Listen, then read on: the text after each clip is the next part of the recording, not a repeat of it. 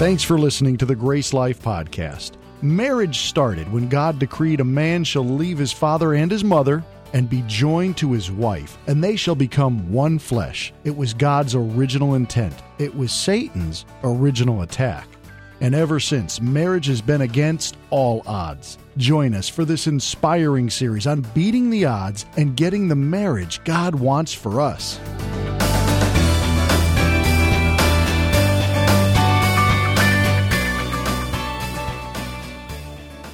Right, everybody, welcome to Grace Life. Good to see you guys. We are in part two of a three part series we are doing called Against All Odds Marriage Series. Come on, married people, give me some noise for that one. All right.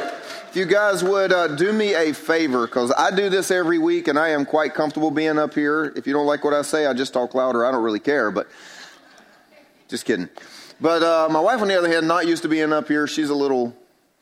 I'm nervous. scared to death. So would y'all welcome her to the stage? yeah, look at that. See how much they love you? Because they don't do that for me. Just so you know, they, they don't do that for me. Oh well.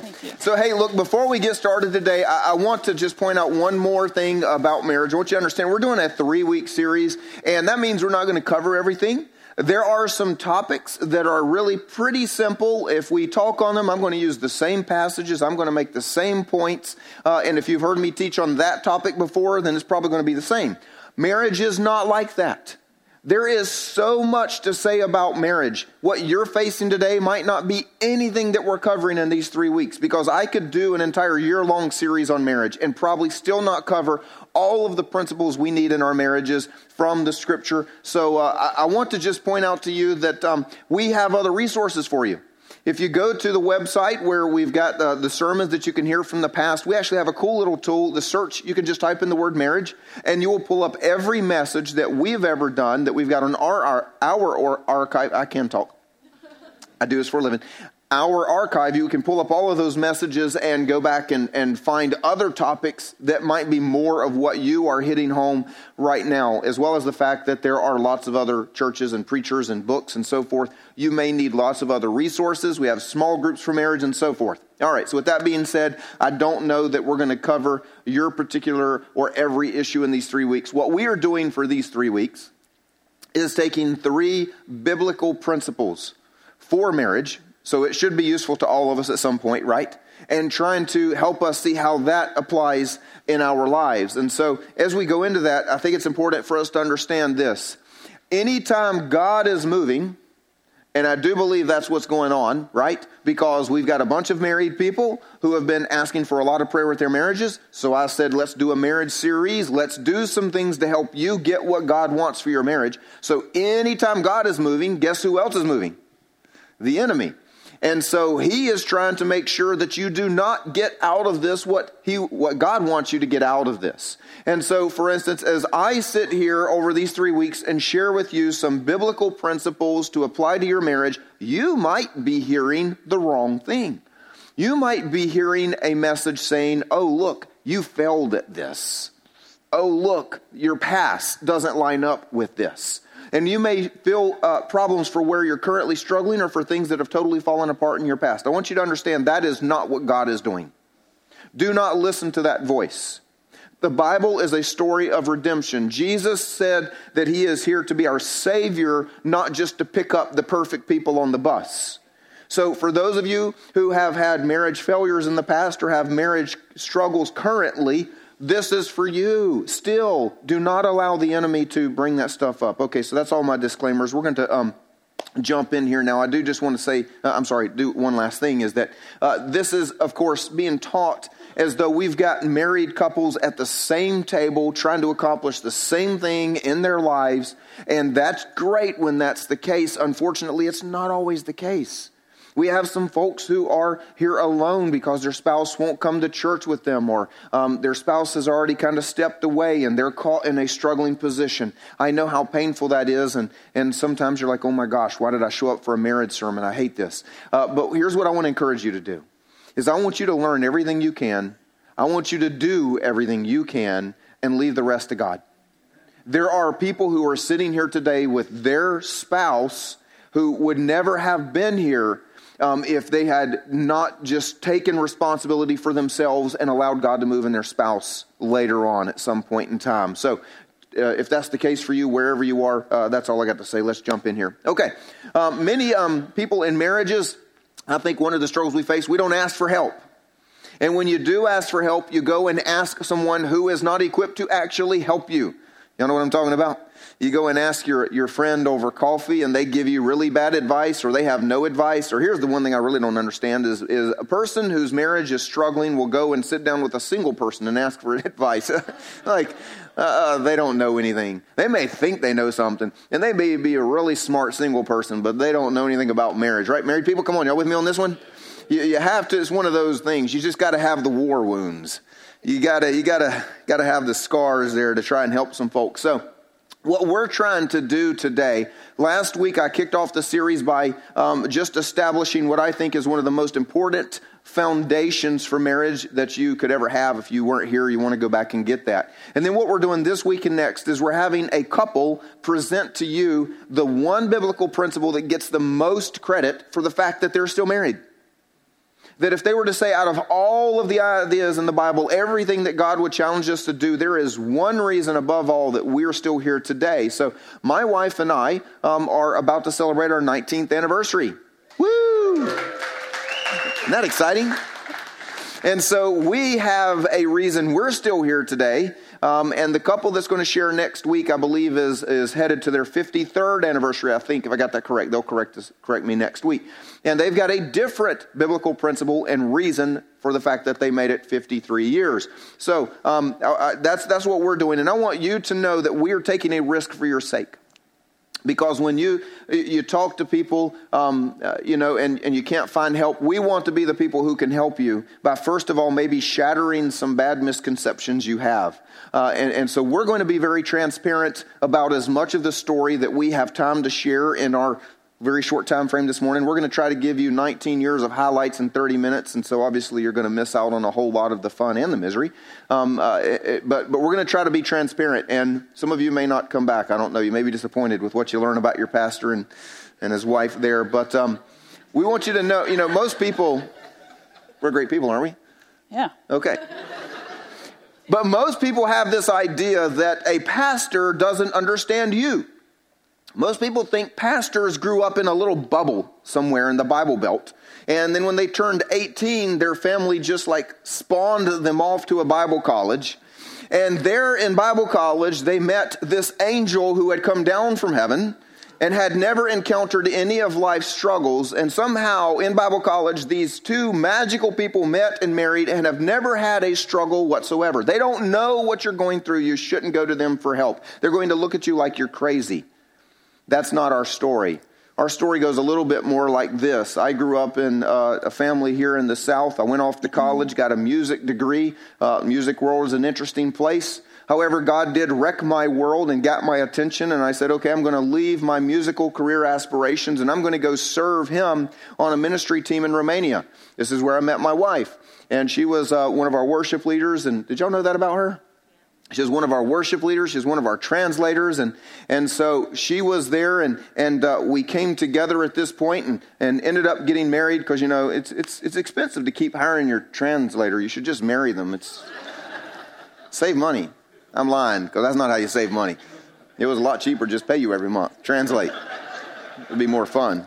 So the point, though, is we started out from the very beginning with everything going wrong for us because we didn't grow up in this little Bible college world and we, we thought that, that everything would just be perfect. Actually, we went into marriage with this one simple thought. We both love Jesus. What could go wrong? Exactly. Oh boy. Let me tell you how quickly it went wrong. She was in tears before the wedding reception was over. Matter of fact, I didn't tell the last service. She actually threw up as soon as the ceremony was over. Like, you know, when you arm in arm walk out the church. You know, everybody else had to watch out where they walked when they left the church. I was thinking, boy, this is not a good sign to the start of marriage here. Her first reaction upon looking at me and going, You're my husband is, oh, okay, all right. she says it's the heat. But anyway. I had a migraine. Oh, now the story is a migraine. Well, okay, so there's a tradition in Romania that. Um, that they didn't tell the American about. They didn't tell the American about that um, you got you get stolen. Um, The bride, that is. The bro- bride gets stolen, and they hide you. So he was supposed to find me and uh, pay to get me back. Well, nobody told him that. So after 45 minutes of sitting there in the heat, waiting for him to find me, I was like, okay, this guy doesn't care about me. This is just wrong. Whereas So- I'm upstairs trying to entertain all of her family and guests in my broken Romanian since my translator has gone AWOL on me and can't understand what has happened until the one who thought he was supposed to get his fee for rescue came up and said, Well, where's your, where's your wife? I said, I don't know. I haven't seen her in like 45 minutes, I think. Can you go check the bathroom? She might be sick or something. I mean, I'm, you know, I'm just trying to, she had already thrown up once, right? You know, I mean, it was a possibility. And uh, of course, then they explained to me that in Romania, you steal the bride and someone is supposed to go and try and rescue her. So, so I go off to rescue her and find her with mascara down to here and, you know, wedding dress, kind of hot, stuck outside under a stairwell. You know how that goes. So from the very beginning, before the honeymoon has even begun, before the wedding is even over, she already thinks I don't care about her and I don't know how the traditions went. And uh, the, the, the things just got so miserable after that. We did go off on our honeymoon. I, I'm not allowed to tell you the story, just so you know. No. Um, yeah, no, she's not allowing me to tell you the story. But I'll just tell you this much: if you've ever seen a movie, there was a movie I forget what it's called, but it was about a honeymoon in Europe. It was with Ashton Kutcher and Brittany Murphy. We watched this movie saying, "This is like a joke." For us, they could have done our life story, the real story, because we did a European honeymoon. Ours would have been way funnier and way sadder at the same time, and it would have been true. It wouldn't have been made up. I mean, we're watching this just going, oh man, that happened to us, but it was like this and this and this. So you can just take that movie, put it on, like multiply times 10, and that would be more like what our honeymoon was like. It was actually so bad, and we fought so much that we might be the only people I know who actually quit the honeymoon quit. Said, I'm packing the bag. Pack your bag. We're done with this.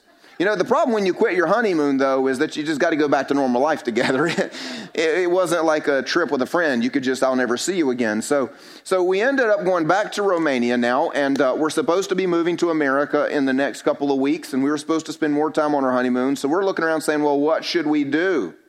So her sister and brother in law, who we were friends with in ministry, thought they had a great idea. Here's what we will do uh, to help Jimmy and Ramona, who are kind of struggling with this new marriage thing, is we'll just take a little cross country trip in a car with no air conditioning and just throw up tents on the side of the road whenever we feel like staying somewhere.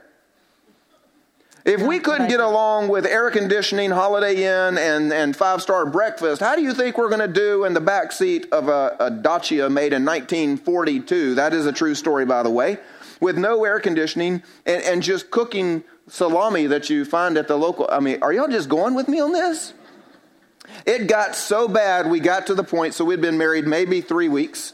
And uh, we're sitting in a tent by the Black Sea. The wind is so miserable, we can't even leave a tent. You really want to talk about people. People who can't get along, couldn't enjoy their honeymoon, are now trapped in a tent, a two person tent with the wind shaking the entire tent in a, in a country that just won't give you anything you want. I mean, talk about miserable. Does God have a sense of humor or what? You know? Here's the point. We looked at each other at this point, and, and I remember just saying to Ramona, okay, I'm going to America. I'm done. Are you coming? It was that bad before the honeymoon was over. And I was debating.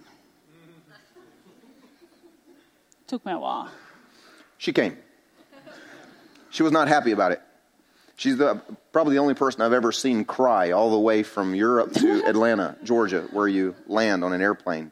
Anyway, so we started with some what I call ingredients for disaster.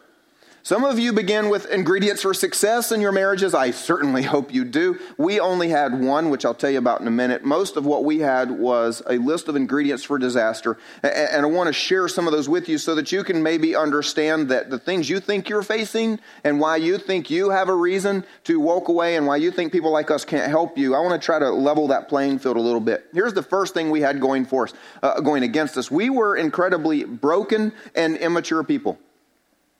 Simply messed up people. I, I hate to say it. Our world doesn't really equip us for emotional maturity. They don't prepare us really for dealing with other human beings and being in close quarters and marriage and none of that. There's nothing in the high school curriculum to get you ready for that sort of thing. Our family structures and, and our, really our whole culture, that's a whole nother sermon, but it is set up to gratify the individual. And when you try to tell the individual to share life with someone else, it, we're really set up for disaster. And so we were incredibly broken. We both came from difficult situations, hers way more than mine, just to be honest. I'm just, you know, in case my mom's listening to the internet internet.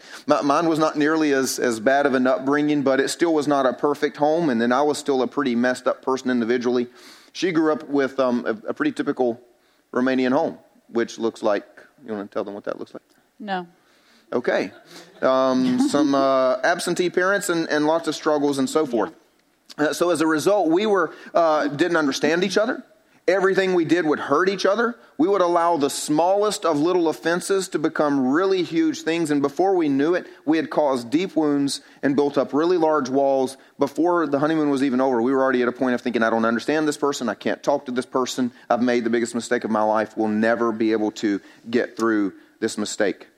the second thing that we had going against us is that we had completely wrong expectations going into marriage. I know none of you have ever done that you, you have this idea of what marriage will be like. You get into marriage and you find out it's going to be something completely different. You had. Well, I was uh, a worship leader at the time, and I had a heart for God, and I love God with all my heart. So I had an idea of what worship would look like, and I wanted to create something in worship, a total a new aspect of worship. So I wanted to be like a new Kim Walker of Romania kind of thing. So uh, when Jimmy came along, I was actually in a, on a, a team um, that was planting churches over in Romania. So I was traveling with them. So I had the exact plan for my life, and I knew exactly what I wanted out of my life. And he showed up, and I was um, excited about meeting him. And then I found out that he had a um, music degree, and I thought, oh my gosh, he will be such a psychic to me. And um, I'm going to marry this guy, and he's going to carry my luggages, and he's going to help me achieve my goal, and it's going to be great. Just great, great, great. And um, I married him, and um, and then he's like, well, our finances have changed, and we have to move back to America. I was like, no, no, no, no, no, no, no. I'm not moving back to America. This was not the plan. Uh, we're staying in Romania. It's like, no, we don't have money to stay in Romania. We need to move back to America. So that's where the struggle came because my plan for my life just completely collapsed around me. And I came to America, and here I am in the, this apartment, and he's working all day long. And I just realized that I just started from ground zero. Like I lost who I was. Like what just happened? I I I just lost who I was. I just like. Can you explain? like I've just she like lost everything. She went from a everything. culture where where people, uh, just like you see in the pictures or the movies, uh, she grew up in a in a city where you'd go out on your balcony and drink coffee and yell at the people in the balconies all around you. I mean, it's Eastern Europe, it's close quarters. And uh, so obviously had ridden trains everywhere, had never had to drive. She moves to the U.S. I've got a job that's about 70 hours a week. I'm never at home. And then she is sitting in an apartment with no television, no car, nowhere to go, and nothing. So you, you go from life dreams to suddenly staring at four white walls uh, with no way to do anything about it. You know, no way to even contact your family because of how much it costs to call your family. You can't talk to there's them no, all day long. There's no internet. There was no Skype and internet back then. Nothing. We're that old. Yeah. You know, so um, I, thought at the time as well, I went into marriage with expectations, and and that is uh, that I was Southern, and so I grew up in a Southern family, and, and thought that I would just marry a woman who knew how to be a perfect Southern woman, um, which means you grow up and act like the man's mother, right? So you you cook sweet tea and you make no. the bed, and you know you cook my favorite foods, uh, which would include fried fish and all kinds of things oh, like wait, that. Wait a and, second, I cooked all Romanian, and poor guy was like, "What happened here?" Um, and I was like, "I can't cook like that." so that was another different story. And all together. Another another story. And so I, I thought, eh, it, hopefully I was right about this, that I'm supposed to be doing what I'm doing today. I knew I was called to do this from the time even I was a teenager. And um, the, the, problem is, is that I, I was not succeeding at that because I had a disastrous marriage. So she wanted to be a worship leader, and I was preventing her from doing that. I wanted to be a preacher, but she was preventing me from doing that because our marriage was all her fault, of course. Y'all know how that goes. And so we both thought at this point, we're married to the person who is preventing us from walking in our destiny. That's how you get to a point where you really hate each other. Um, another thing we had going against us is that we were just incredibly different people. We had very different worldviews. We had very different life goals. And um, yes. you, you want to talk about culture clash. Now, people will come to me sometimes, they'll say, We just have nothing in common. And I just laugh. Like, she's from Eastern Europe. She was raised in a communist nation, the world's worst dictator since Hitler. She doesn't understand the concept of dreaming, and I'm a dreamer. I mean, if you could have put two opposite people together, you ask her, Can you do something? No, it's never been done. Ask me. Can you do something? Sure, it's never been done. Let's try it. I mean, we're just, just completely opposite ways of approaching life. And people will come in and sit down in my office and say, Well, we're thinking about divorce because I'm a Republican and he's a Democrat. Are you kidding me? You know, I mean, it's just one of the things that we use as one of our excuses. The, the fourth thing that we had going against us is the idea that we were completely unprepared and completely unsupported. I grew up in, in a church when I was in college that really did do a lot of good stuff for me, had a great campus pastor, had a lot of families in the church that would grab young college students and help raise them up, and wonderful atmosphere. Unfortunately, I had left that when I went to Romania. All of my support structure was behind. There was no one who could come up to me and say, Hey, Jimmy, we need to talk. I see your wife. I, I, see how things are going. I know you're not asking a question, but I've got an answer. I need you to listen to it. I had left those people behind when I went to Romania. Well, now we're moving back to the U.S. to a city neither of us has ever lived in, and so she is now leaving her support structure. So we find ourselves in this city where no one is willing to talk to us. No one is willing to stick their nose where it doesn't belong. No one is our coach. No one is our mentor. We're completely unsupported, which leads us to the last one that we had going against us, and that is that we didn't ask for help. And I know that that's one of the biggest things I face in marriage counseling when people do come in and ask for help. The problem is they, they come to me after the appointment with the divorce attorney. You come too late. You don't ask for help when you can get it. And we weren't either. So, again, that's, that's why we are being transparent today, willing to risk our story to try and encourage some of you that people can help. People are here to help you. We didn't ask for help because we didn't think it was fixable. We just looked at each other and said, This is just not fixable. You are just too screwed up. You're just the wrong person for me. Um, we also didn't ask for help because we thought we were the only ones. You know how you go to church and everybody's smiling? Yeah. And then we thought we had to keep up the image. You have to keep up the image. Who in here wants to stand up right now and say, My marriage is falling apart and it's probably my fault? Yet nobody wants the mic, do they? Nobody wants to do that. We keep up the idea we're great. You know, you're screaming and yelling at each other. Ah, somebody rings the doorbell. Hey, how you doing? You know, you got to you got to keep things going. You invite friends over for dinner. You've been fighting all day long, but the friends are there and you're playing really nice. You know, talking to each other like you love each other. As soon as the friends leave, you go right back at it, keeping up an image. So here's the point: we are still together today. Um, we are not just together. I would say that we are doing incredibly well. Uh, we love being married to each other. We're no longer hoping the other one dies in their sleep or something like that. Um, God has done a truly amazing thing in our hearts and in our lives. And so uh, here we go. We want to help you see for us scripturally the one biblical reason more than anything else that we are still together. If you've got your Bibles and you're taking notes, you can turn with me to Matthew 19. If you're not taking notes, you probably should if you're married. All right. Matthew 19, Jesus is being challenged. Someone comes to him and says, uh, ask questions about divorce. So the Pharisees came up to him and tested him by asking, Is it lawful to divorce one's wife for any cause? Now, I used to read this thinking it said, He answered, Only if she's from Eastern Europe. Unfortunately, it doesn't really say that. His answer was, Have you not read that he who created them from the beginning made them male and female? Now, just real quick caveat this is why last week when I gave the message and told you we are still dealing with something Adam and Eve dealt with, and it's very important that we see Adam and Eve as history. They did not come from monkeys, they were the original created beings by God. We have a creator God who created people. Humanity began with Adam and Eve. The reason that is so important, and I know I'm off subject and not trying to beat up any science lovers or whatever in the room, but Jesus quoted it. Jesus referred to it as history.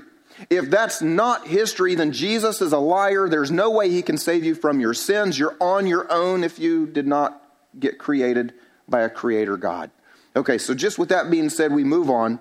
And he said, Therefore, a man shall leave his father and his mother and hold fast to his wife. Again, he's still quoting Genesis as though it's a legitimate book.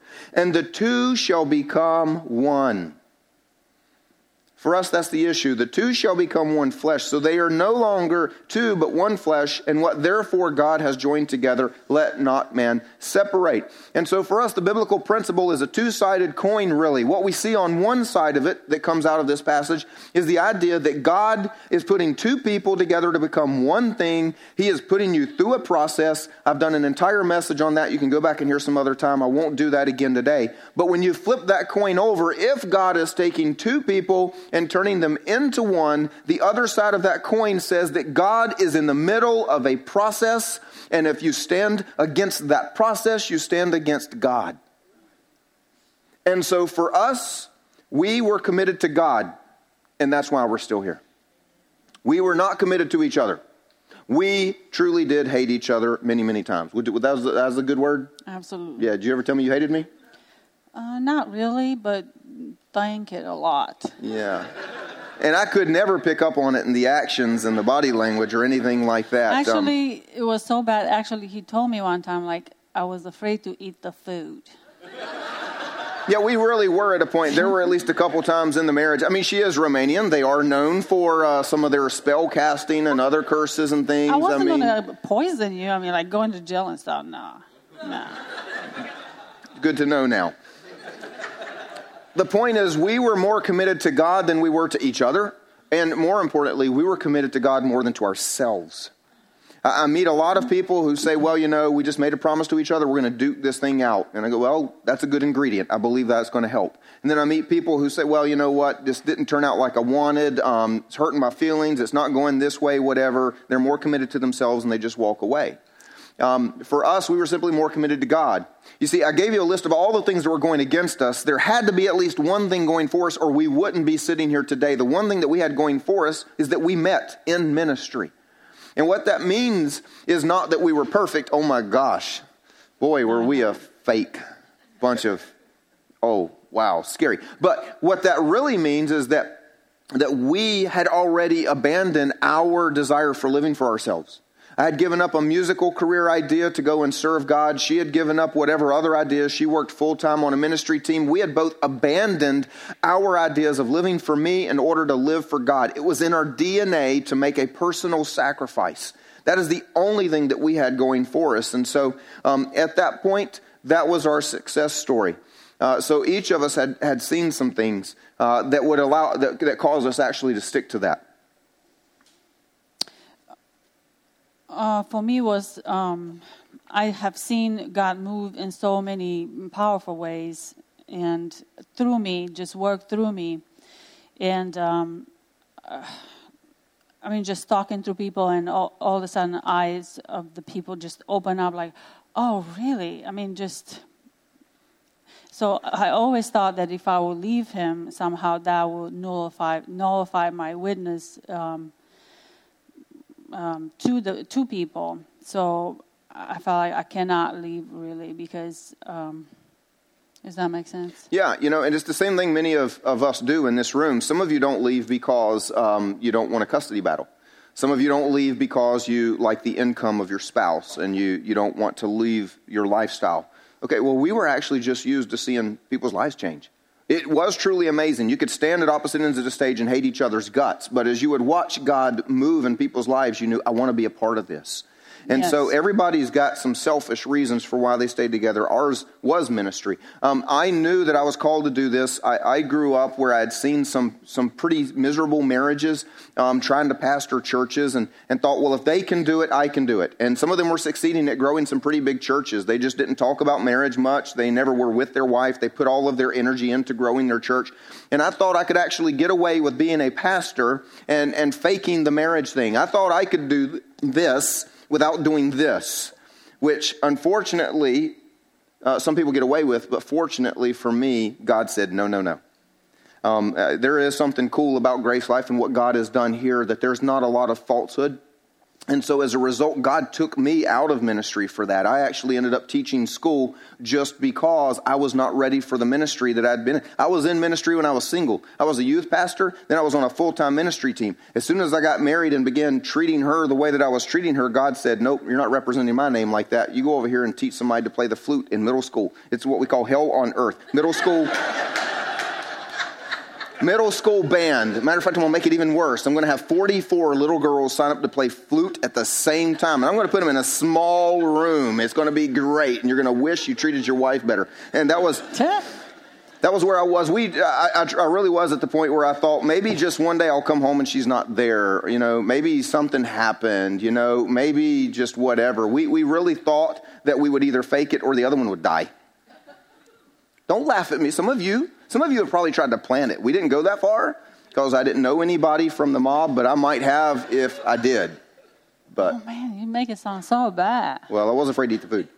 So, back to the idea of the two becoming one. This is a, a really important concept because you see, here's what we don't understand.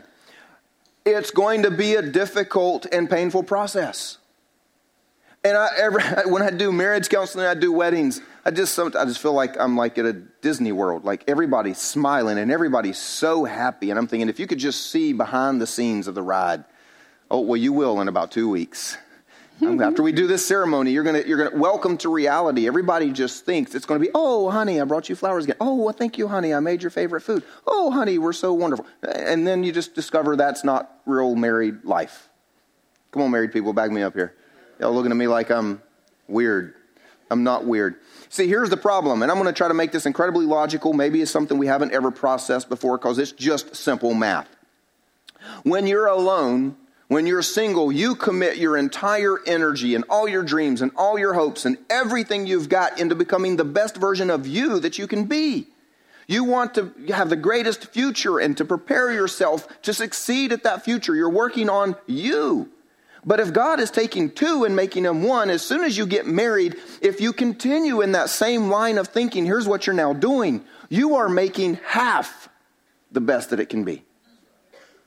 And you are doing everything you can to make half succeed and not caring about the other half. Now, just think about this.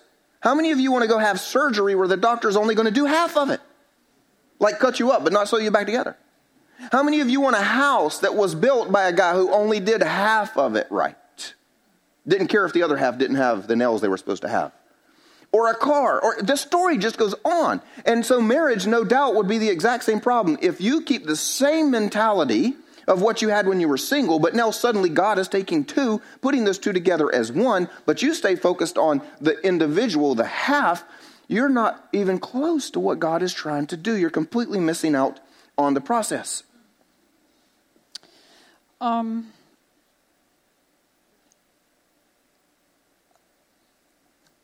yeah, uh, God gave me a picture one time of um, because I was so strong headed. Um, I was just trying to become who I was still uh, on my own, two feet. Um, so he gave me a picture at one point of me. He said, "Yes, Ramona, you are just very strong in who you are." and you can do very well on your own. And he is very strong in who he is, and he can do very well on his own. But I want these two pieces to blend together, to be very powerful together, and go forth together. And, and most of us, I pray God would give many of you that same kind of vision for what you could become, because that's what we're missing out on is this idea of when God takes the two and you actually do become one. It's an incredibly painful process, and most people abandon the process simply because of how much it hurts each half to turn it into one. And so, what I, I want to do is share with you three things that we saw in our souls that would rise up every time God would try to take the two and turn them into one. The first one is this idea that, that they were, we were fighting the wrong enemy. These are definitely good things for you to write down, by the way, for those of you that are married. Um, there are three things you're going to notice you've been doing as well because this is just way too common to humanity. I talked about this last week. I've said it many times before. Your spouse is not the enemy.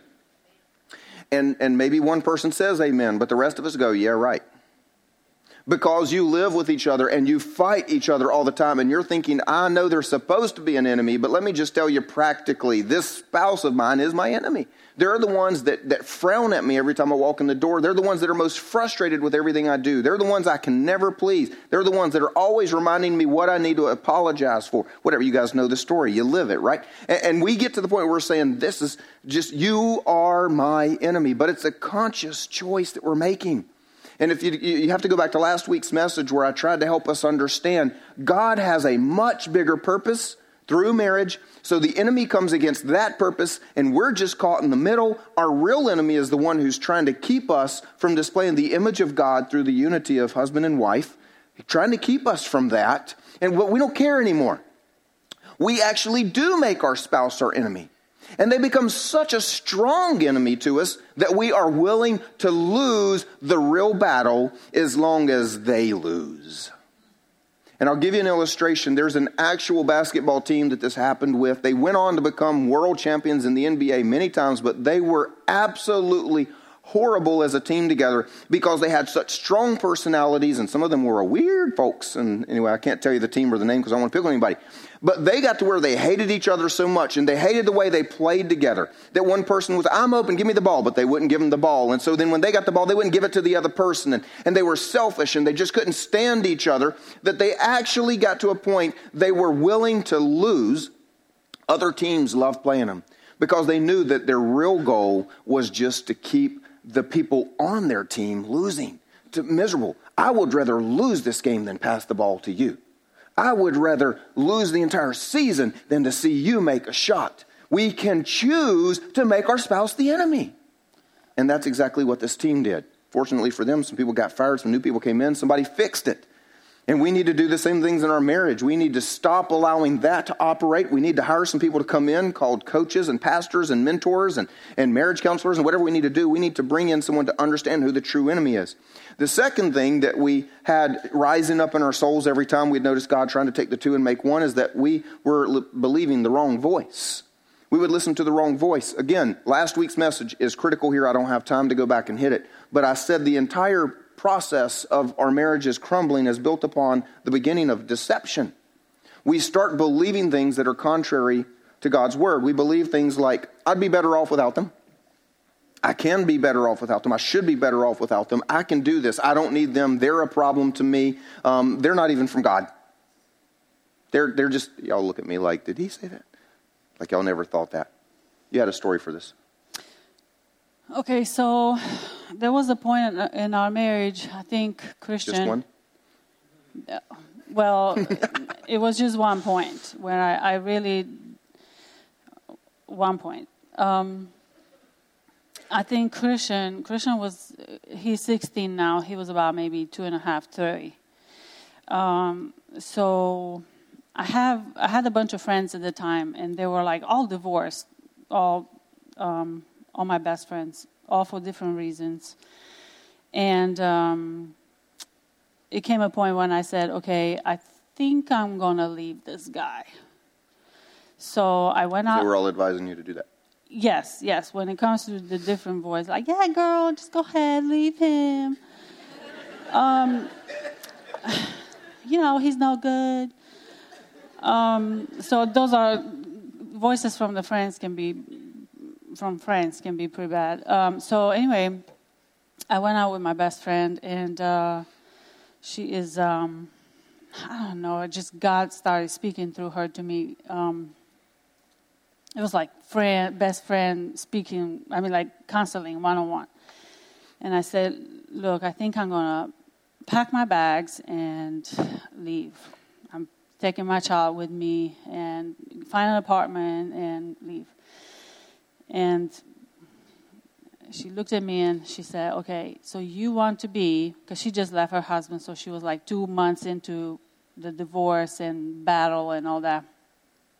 And she said, So you want to be where I'm standing right here? I never thought it that way. So um, she said, Let me paint this picture for you because you think this is like rosy. Um, so this is what's going to happen. You are going to be from now on broke, pretty much. Um, I know you, so you're not going to be doing the dating scene that's not going to be for you. So let's just scratch that. Um, so what's going to happen from now on? Your child, which is two and a half, three, three, is going to start asking, "Where's Daddy? When is Daddy coming home? Uh, is Daddy going to call? And can you handle that?" And I just lost it. Um, and in that moment, I said, I just cannot do that.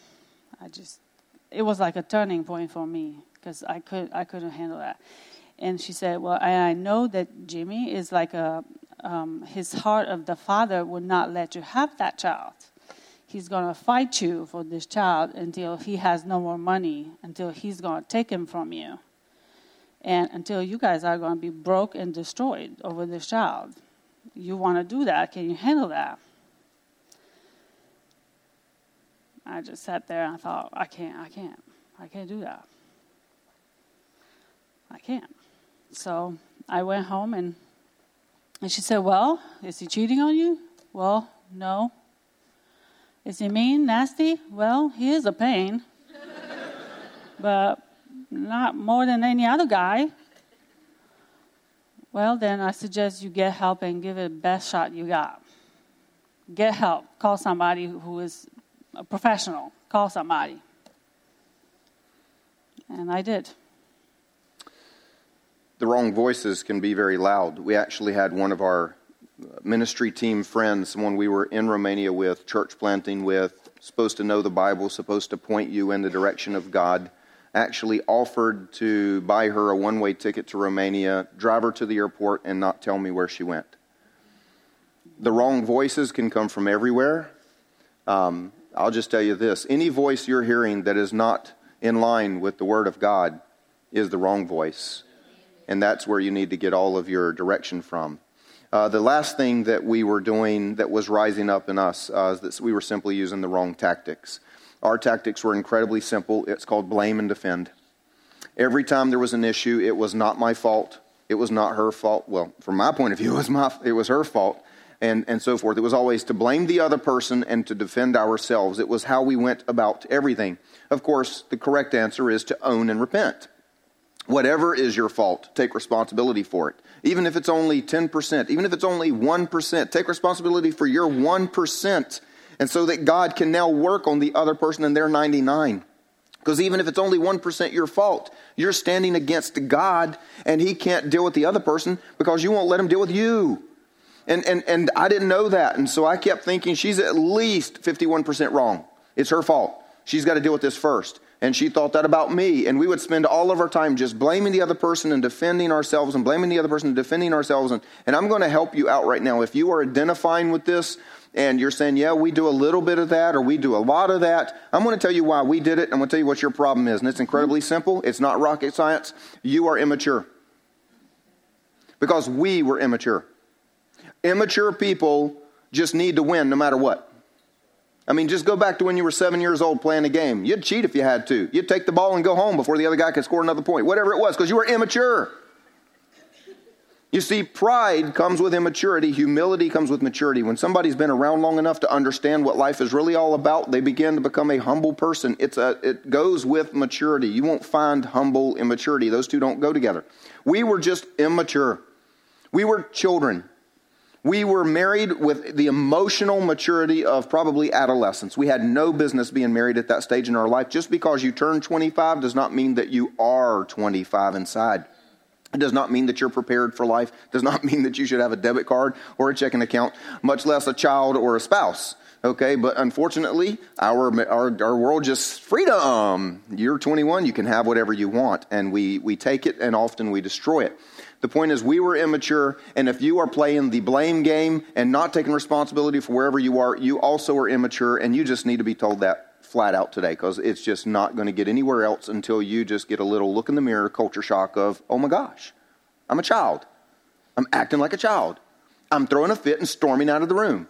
I mean, I know when I watch my children do that, can you imagine what God think when he's watching us fight in our marriages? It's like, because I've got kids that they do the exact same thing. I'm like, man, honey, we used to look like that like 10 years ago. That's pretty scary. So Look, just for the sake of time, I'm going to wrap this thing up because we are way over time here. Praise God, there's not another service right now trying to fill in the parking lot. Um, but here is what I want to recommend for you. If you want to say, okay, what do I do with this, Jimmy? Where do we go? I think you need to take the same step we took, and that is called commit. You just need to commit. I told you, we were committed to God above all else. There was no other option. You see, when you commit to God and say, We're going to do this thing because we made a promise to God and we are going to allow God to finish His process, we began a process that even if we were foolish and did not know how much it was going to hurt, we began a process committing to an end. We said for better or for worse. But now that we are in the process and it's not as much fun as we thought, we're going to abandon the process. Well, as long as you are uncommitted to finishing it, the enemy knows it. And he's going to come at you with everything he's got because he knows you are a vulnerable target. But if you will just stand up and say, you know what, it's not an option. We're going to die doing this thing. If we have to die together, we are going to heaven together. And if that happens like tonight when we kill each other, it doesn't work. We're going to heaven together. You know, we're going to stick in this. That was funny. Y'all didn't follow that? I mean, that's the attitude you have to have of one way or another, we're going to heaven together. We're doing this thing together for better or for worse. Committing to, means telling the devil you're not quitting. And it means saying, God, you're all I've got, so you better show up. And that is the only answer. So, look, the answer is this We are where we are today simply for that one reason. We were committed to God above all else. That's why we're here. We do have a happy marriage. We were about to celebrate our 19th anniversary, as we said. It has required lots, oh my gosh, lots of individual death. The Jimmy she married does not exist. Isn't that true? Yes. Yeah, and the Ramona I married does not exist. I call her Moni just for the fun of it. New name, new person. I mean, I'm telling you, we are not the same people. People that knew us then would laugh if they thought we were leading a church now. Like, are you kidding me? They're both married to each other. They're still alive. Oh my gosh. Just telling you. But we have a happy marriage. We have a good family. We have great kids. We're very fulfilled with life purpose, which, by the way, if God's called you to be married, you can't separate that from being fulfilled in life.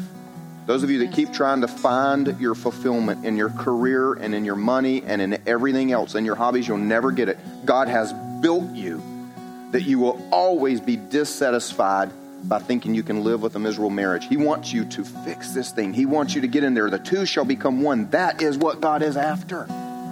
That's where your purpose comes. That's where your productivity comes from. We are productive in marriage. I'm sorry, in ministry because we have fought for our marriage. God has opened those doors. And here, if you've tuned out, I want you to hear this as I close. We're not special. You need to know that. We're not special. You're probably facing the same junk in your life and you're thinking, well, you know, they were called to be a pastor. God showed up for. No, we're not special. The fight that we were in, some of you are in the same fight. The God that showed up for us is the same God that will show up for you. The purpose that you have for your life is just as great. You may not be living it. You may not believe it because you're too busy saying, I don't care if we lose this game as long as you don't get to score. Too busy just making your spouse the enemy, that you're missing out on the real victory. Our marriage, more than anything I've ever heard, I've heard a lot of stories, began against all odds. This whole series is named because I knew we were telling our story. Our story is against all odds, and we are here today because we stayed committed to God above ourselves and above our own feelings. I want to encourage you to give God an opportunity to work. We stuck it out for 19 years, and I promise you, at least the first decade was miserable. You say, Well, Jimmy, you did that for a year. No, no, no. We did that for at least a decade before we finally got real help that began to make real change. And then that process took a few years. We've been happy less than we've been miserable. God is doing an amazing thing, and He can do a, mir- a miracle in your marriage too. Last thing I'm going to say to you today is what I started with. I want to remind you not to be listening to the voice of the enemy. This is not about your past.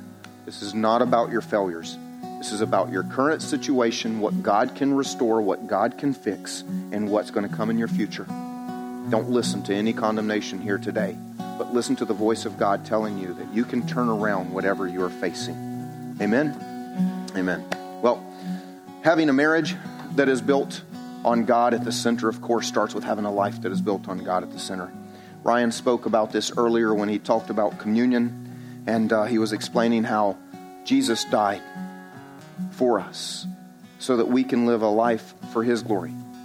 So that we, because we could never get there on our own, we could never be perfect enough to have fellowship with God, so he died paying the penalty that we deserved. If you've never had that conversation with God, I want to help you have that here this morning. It's a very simple thing to do. If you would, just would everybody pray with me right where you're seated? Say something like this to yourself and to God Lord Jesus, I thank you that you have a greater meaning for my life.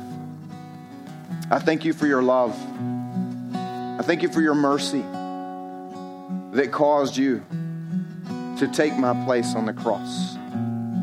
I thank you for fighting for my life. And so today I surrender and I trade with you. Because you died for me, I want to live for you. And I have one simple prayer in this place today that you would give me a life of great meaning and great purpose in your kingdom. Amen. Amen. Let's celebrate with those people. If you would stand with me. Thanks for listening to the Grace Life Podcast. For more information about us, you can go to gracelife.me. That's gracelife.me. You can also follow us on Facebook at facebook.com backslash gracelifeme and on Twitter at Grace Life Church.